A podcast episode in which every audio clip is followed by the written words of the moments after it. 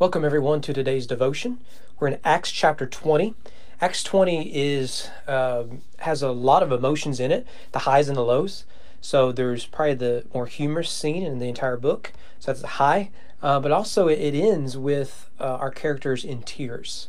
It's a very low uh, point emotionally. So, a lot going on in this chapter, and it's an important chapter for a lot of reasons. I want to highlight uh, the first six verses uh, because, again, we're, we're, reminded of the importance of eyewitness testimony. And Luke is once again with the, the uh, uh, Paul's company. Uh, verse 1 After the uproar ceased, remember that what happened yesterday in Acts chapter 19. You got the mob riot in Ephesus where they're saying hashtag great is Artemis of the Ephesians. Um, and uh, remember, Paul's wanting to go in there and, and, engage them. There's no rationality with, with such mobs, so they, they wisely keep him back. But after all that, Paul sent for the disciples, and after encouraging them, he said farewell and departed from Macedonia. When he had gone through those regions and had given them much encouragement, he came to Greece. Now, now we see Luke is involved, and Luke tells us a lot of details. And I want to highlight this because just a reminder that though these details aren't necessary, they show us how historically reliable the, the Bible really is. It's based off of eyewitness testimony. And often those eyewitnesses are named for us. Verse 4 Sopater the Berean, son of Pyrrhus, accompanying him, and of the Thessalonians, Aristarchus and Secundus. I think Aristarchus is mentioned later in Paul's writings. Gaius of Derbe, I think he's mentioned. Timothy, you know. And the Asians, Tychicus and Trophimus, I think both of them are mentioned. Tychicus carries the Colossian letter, uh, as well as the Philemon letter with Onesimus. These went on ahead and were waiting for us at Troas, but we sailed away from Philippi after the days of unleavened bread. And in five days we came to them at Troas, where we stayed for seven days. Don't need any of the details, do you? But it does tell us that Luke is there and we're getting detailed eyewitness accounts. So it, it is very reliable. Well, from there, we get the story of Eutychus. And this is a story that uh, uh, every preacher loves to uh, share and laugh about, and, and every church likes to joke in relating to their pastor. Notice verse 7 On the first day of the week when we were gathered together to break bread. Another we statement. But you'll notice here, it's the first day of the week they're breaking bread. Breaking bread, obviously, a reference to the Lord's Supper. Lord's Supper is tied to worship. They're worshiping on Sunday, not Saturday. And that's important because the first Christians were Jews, and their day of worship and rest was Saturday, not Sunday. But, but when Christ is risen from the dead, the first believers understood Sunday was a day to recognize that our identity is found in Christ risen from the dead. And so, since the first Christians, we have been worshiping on Sunday. Now, I am uh, one of those Christians that obviously worships on Sunday. There are still traditions that worship on Saturday. You've probably heard of uh, Seventh Day Adventists. Um, before them came were Seventh Day Baptists. Actually, they, they, they weren't around very long. The uh, Adventists kind of pushed them out uh, with with their Sabbatarian worship. But they worship on Saturdays. The Jews worship on Saturdays. Uh, but because of the resurrection, we believe Sunday is the day we should worship. Nevertheless, uh, Paul talked with them. Intending to depart on the next day, he prolonged his speech until midnight. Now, we, we, we learn later that Paul talks a long time um, not just because he's a long-winded preacher, but because this is, everyone knew this last time they were ever going to see him. Now think about it. You got a loved one. How long would you sit and just listen to them talk and hope the moment never ceases? If this is the last time, how long of a conversation would you sit next to that dear loved one right now if it was going to be your last? You'd hang on every word and every minute. So yeah, Paul does go long here.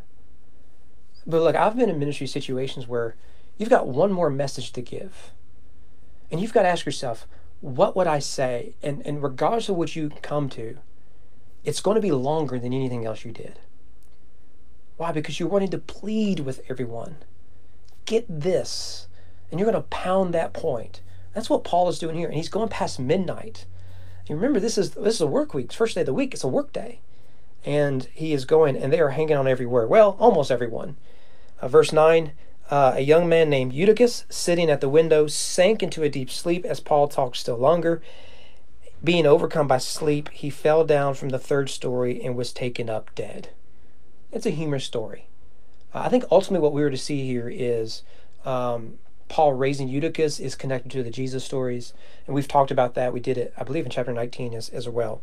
Um, but the guy is bored with uh, bored is a strong word. He falls asleep in the middle of the sermon, so there's all the jokes. I'm sure you can imagine them. But notice verse 13. Going ahead, he raises Eutychus. I, I, I ruin the story, but you can read it for yourself. But I want to skip down to verse 13.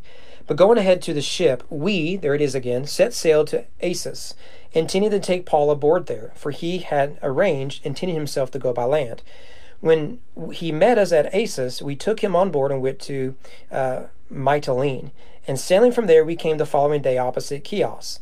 And the next day, we touched at Samos. And the day we went to Miletus, for Paul had decided to sail past Ephesus so that he might not have to spend time in Asia. He was hastening to be at Jerusalem, if possible, on the day of Pentecost. We don't need any of this information, do we? It was given to us because it's eyewitness testimony. Luke is there. And so we, we're able to trace all the places that, that Paul went because Luke was there with him.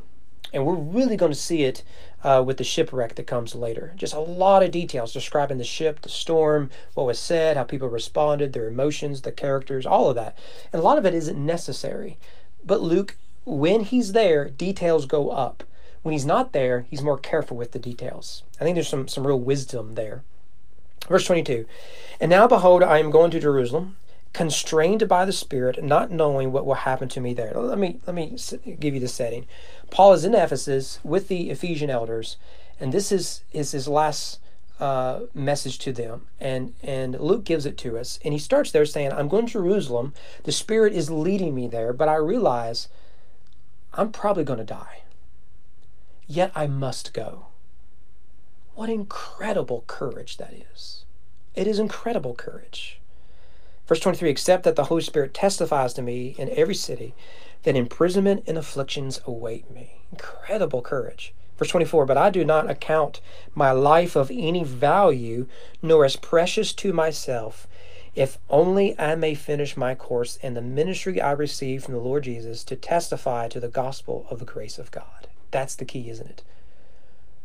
It isn't that his life is, is of value, but the gospel is of greater value. He wants to complete the race that God has set before him. That is faith. That is courage. May we learn the same thing as Americans, especially when we consider how seduced we are by the American dream. It's incredible what Paul says here. Verse uh, um, 25 And now behold, I know that none of you among whom I have gone about proclaiming the kingdom will see my face again. You see how, how the emotion is is really getting stirred up here. Um, before, um, you know, it, it was assumed. Now he's making it very clear. It's the last time we will see each other. Verse 28 Pay careful attention to yourselves and to all the flock in which the Holy Spirit has made you overseers, elders, bishops. The word is used interchangeably here to care for the church of God which he attained with his own blood. This is his exhortation towards the pastors. Take care of the flock. God has trusted you with them and with it, um, and he purchased it with his blood. It's not your church, it's Jesus' church. The pulpit is not a place for, for punditry, politics, or soapboxing. It is Christ's church. Let people see Christ, not you. I want to skip down. I really encourage you to read. It's it's it's a longer section. Remember, Luke has several long sermons. This is one of them. Skip down to verse 36. When he had said these things, he knelt down and prayed with them all. And there was much weeping on the part of all. They embraced Paul and kissed him, being sorrowful most of all because of the word he had spoken, that they would not see his face again. And they accompanied him to the ship. Yeah, so, so yeah, you, you have the, the laughter, right, with Eutychus. We laugh about that. But here you, you see how much they loved Paul. It's amazing, isn't it? Paul is hated by the world. Because he loved the people of God, that is enough for him. How many of us think the opposite? We overlook how much we're loved by the people of God because what we really want is to be loved by the world. Dear Christian, those days are over with. If you're loved by your local congregation, isn't that more than enough? What other validation do you need in this world? Hope to see you guys here Monday. See you then.